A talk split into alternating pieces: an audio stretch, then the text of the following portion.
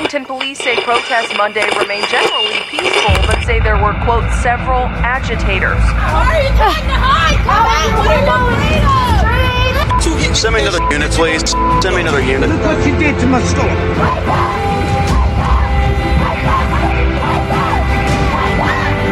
This is a movement, I'm telling you. They're not going to stop. You and I have a rendezvous with destiny. We'll preserve for our children this, the last best hope of man on earth, or we'll sentence them to take the last step into a thousand years of darkness.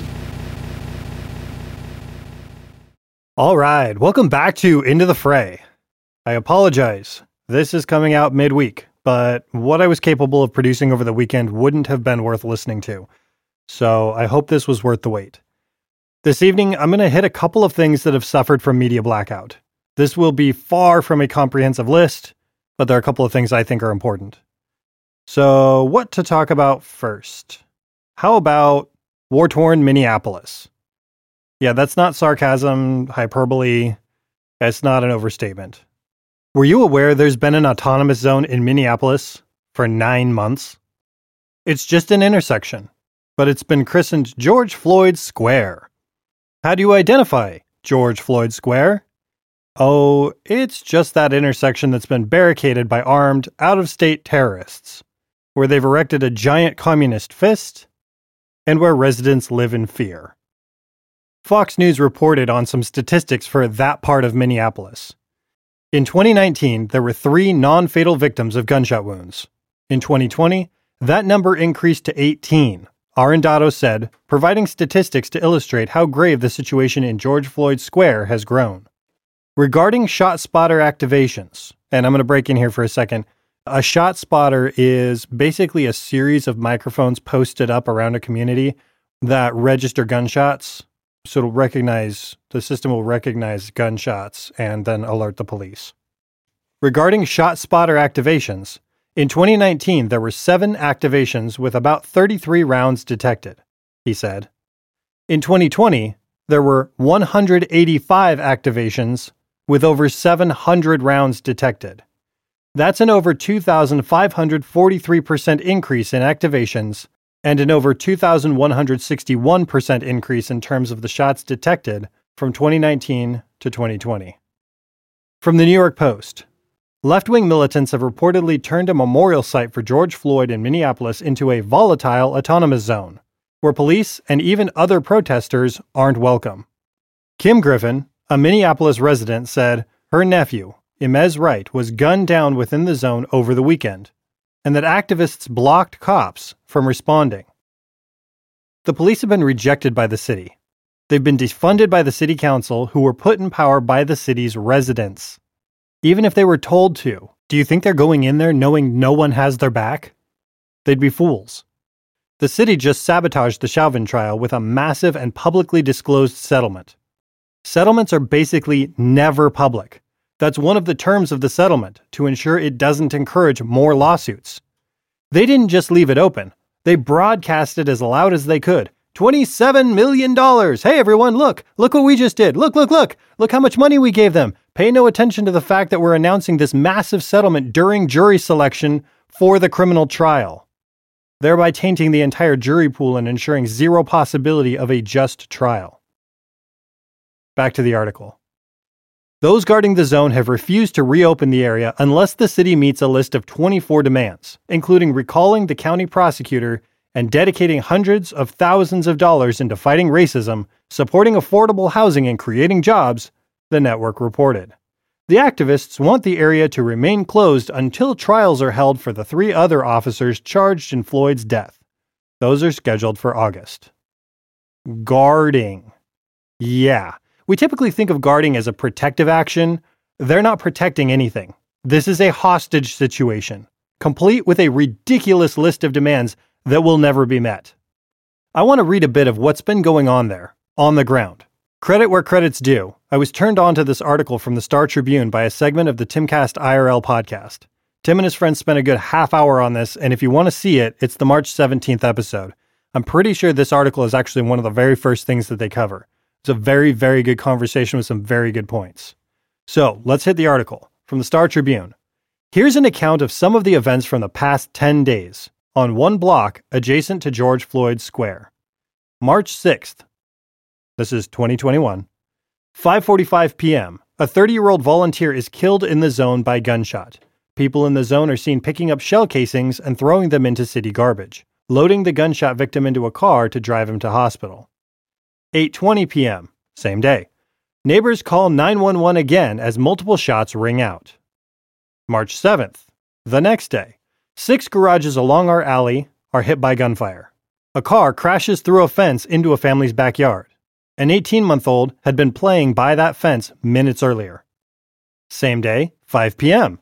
30 shots hit cars and the windows and siding of at least one house. A zone leader visits a bullet riddled house to comfort the family while others from the zone are observed picking up shell casings behind her. I'm going to break in here for another moment. Quote People in the zone are seen picking up shell casings and throwing them into city garbage. And then, another quote Others from the zone are observed picking up shell casings behind her. That's really important. They're clearing and disposing of evidence. They have organized to destroy evidence of violent crimes. Okay? Log that away. Back to the article. March 8th, 2:30 p.m. So this is one more day later. Sorry, two more days later. All right, we skipped the 7th. Ooh, they got a quiet day. March 8th, 2:30 p.m. Multiple shots fired. A man is photographed perched atop cup foods with an assault rifle on a tripod. Did we just bring back the roof Koreans? I think we did. Sorry, back to the article. Zone medics are offered to visit neighbors and provide mental health support to those being traumatized. Let me translate this. LARPing millennials who think they're crusading against all the things their college professors told them were destroying society are trying to provide counseling to the people they've traumatized. How is this being allowed to continue? This is madness. And we're only on day 3 of the report. 9:50 p.m. same day, 30 shots ring out. A person complains to a neighbor that the neighbor has parked too close to the person's car. A zone occupant with no connection to either party fires multiple shots into the neighbor's car and house. 10:16 p.m. A second 911 call provides a description of the shooter, who remains in the area appearing to wait for some target. Police have just received a call about a teen and adult shot 2 miles away. Resources are exhausted. The police do not respond to the call. The shooter in the zone walks away. 10:45 p.m. Third 911 call of the night as some neighbors are picking up shell casings, people near the first statue in the zone repeatedly yell, Get the F out of here. Then a gun is fired from near the first statue. March 12th, 5 p.m. A neighbor trying to access home is met in the alley by three young teen girls leaving the zone, pushing a car with no license plate. They say they ran out of gas. They are asked who the driver is. No answer. They're asked whose car it is. No answer. They're asked where they are trying to go, and they point to a home. A woman comes out of the home and tells them they can't park there. They walk away, abandoning the car. 9:15 p.m. 30 shots from inside the zone. One police squad car arrives. 1. When did Minneapolis abandon reason for madness? What about Seattle or Portland or New York? It's time to be done with this. Were you paying attention in January? Did you see with what swiftness the government descended on the people who went to the Capitol building? Clearly, they have the resources, they have the capacity, they can drag people out of their homes in the middle of the night for alleged nonviolent crimes. They can make a triple amputee drag himself into the back of a vehicle with no assistance and without his prosthetics. But they don't seem to be able to handle these leftists. Funny enough, I haven't heard any reports going back to the Capitol uh, haven't heard any reports of Pink Hat Lady getting arrested. You know, the one who's clearly seen on multiple videos giving out directions and orders. How about Gas Mask Guy? In fact, I can't say I've heard of the arrests of any of the people who were seen organizing the destruction. Interesting. Why are some people, some incidents getting a pass? Why are these autonomous zones permitted to remain? People are dying. The answer that lends itself most readily is political expedience. They're useful.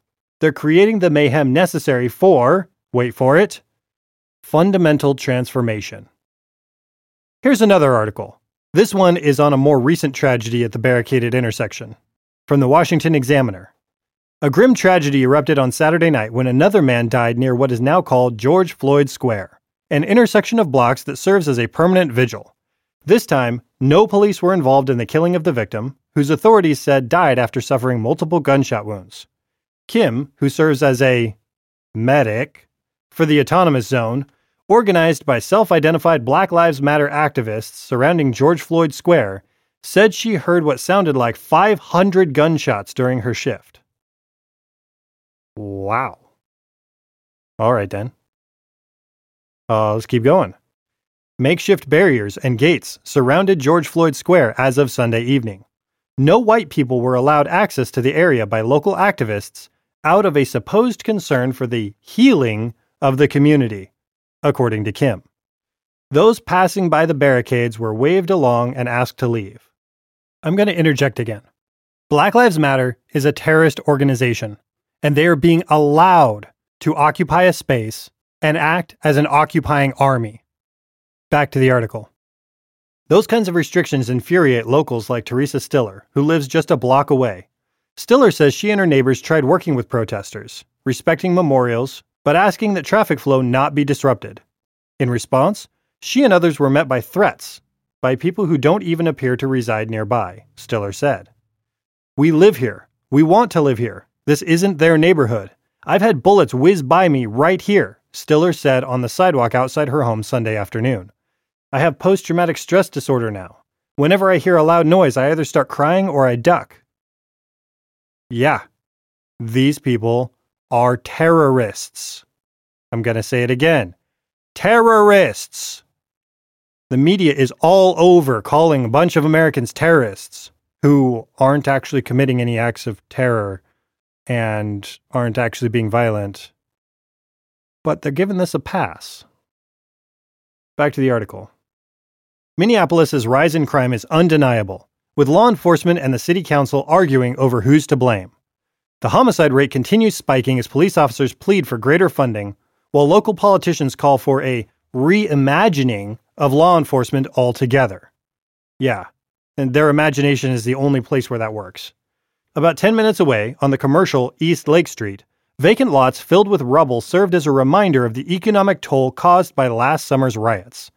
Those streaming out of the rebuilt Target, which now sports pro Black Lives Matter slogans on its facade, said they didn't expect many of the destroyed small businesses ever to come back. I have safety concerns for my community. You saw this in May and June of last year, where over and over again we were seeing cars with out of state plates causing disorder. Sarah Homburg, who works in healthcare for the state, said This is what happens when you vote for corrupt morons. Minneapolis is reaping the consequences of decades of corrupt morons in positions of power. Guess what? This could easily be any other weak kneed Democrat run city. In fact, if they see even a modicum of success in Minneapolis, you bet your pudgy little butt they're going to start popping up in other places too. These people are being allowed to continue their terrorism. Even the feds are getting involved. What are they doing? Observing. From Fox News. The FBI is now helping Minneapolis police monitor an intersection renamed George Floyd Square that has since devolved into an autonomous zone that's brought record levels of violent crime and gun violence to the neighborhood since last May, as local residents and businesses pleaded for help. Oh, isn't that nice? Isn't that special? They're helping monitor. Bulldozers! Bring in the bulldozers. We can all watch what's going on. What we need is law enforcement to do what law enforcement does enforce the law. When you have a large group of people gathered together killing each other, you go in and you stop it. You go in and you take down the insurrection. They have barricades. This is an insurrection. Bulldoze the hostage situation, arrest those responsible, and be done with it. Seattle, Portland, Nashville, New York, Minneapolis, these things keep popping up because we're permitting them. This is not a peaceful demonstration. This is not free speech. This is not petitioning for redress of grievances. This is a hostage situation, a real hostage situation with real people in real fear and a real body count. From another Fox News article, retired Sergeant Betsy Brantner Smith Spokeswoman for the National Police Association said, The police are literally barricaded from going in there, Smith said, explaining that the zone, focused at a gas station and convenience store, also includes residential housing. It's very frustrating because it's already a very disadvantaged area to begin with. Then, of course, last May and into summer, there were riots that further decimated it. And now you have this area where the police, who are already short staffed, aren't allowed to go in. Aren't allowed by who? The police are barricaded from going in there? Think about that for a moment. It's not a matter of police not being capable of going in there and enforcing the law. They're perfectly capable. This has been proven time and again. It's politics. The politics are preventing the enforcement of law. The politics are putting residents' lives in peril. The politics are getting people killed. This is not something that's just happening somewhere else and will never come home. This is a symptom of a systemic disease. We have grown lazy and complacent in our comforts. Tim Pool often says politics is downstream from culture. What does that say about the way we're living as Americans? What does that say about our culture? Culture, at the end of the day, is crafted by the choices we make as individuals. America has some serious introspection to do. We quite literally need to come to Jesus. The other media blackout I want to talk about is the Recall Gavin 2020 movement. I'm just going to touch on this one because I've already covered it in a few episodes. Now, you might be thinking, but wait, the media is all over this. Yeah, they are now. Now that it's a done deal, now that the goal was reached by over 125%, now that it's inescapable and unavoidable, yeah, now they're covering it. For the duration of the signature collection period, blackout. Newsom is desperate. This could end his political career, so he's going on left friendly news shows and smearing the campaign organizers. I can't speak to the specific accusations he's making against the top organizers in the movement. Here's what I can say Californians want their state back. They want to live free. The people who have gone out every weekend collecting signatures, setting up in parking lots across the state, putting up banners at their home or business that they're a signature collection point, are people who want their state government out of their lives. There is a critical mass of short sighted, self absorbed people who lack critical thinking skills messing it up for the rest. But most Californians just want to work, raise their families, and be left alone by the state. Gavin Newsom is a petty tyrant and an embarrassment. And Recall Gavin 2020 was able to collect far more than the required signatures during a pandemic, despite a media blackout. Gavin Newsom can throw all the mud he wants, it doesn't change the fact that the recall gained traction as a result of a single, mind boggling incident the now famous French Laundry dinner. He dug the pit he's in himself. Now, California, don't squander this opportunity. The state just passed a universal mail in ballot law. They're setting themselves up to pull another November 2020. Get eyes on. If you don't watch this election, every step, every location, every count, the chairman, I mean, the governor, will stay in power by hook or by crook. Watch carefully, or you just may see another 4 a.m. vertical spike. Everyone needs to wake up to the fact that an era has ended. As a nation, we've been coasting basically since the end of World War II. That's over. If you listened to the Henning Prentis Jr. episode, you heard the Prentis cycle. What happens after apathy? Dependence. What then? Bondage. How does a society free itself from bondage? Great spiritual faith. What happens when a society returns to spiritual faith? Courage, then liberty. I have a suggestion. Let's just choose to skip over the whole bondage part by choosing to return to spiritual faith now. All right, I'm going to call it there. Till next time, be informed, stay safe, don't do anything stupid.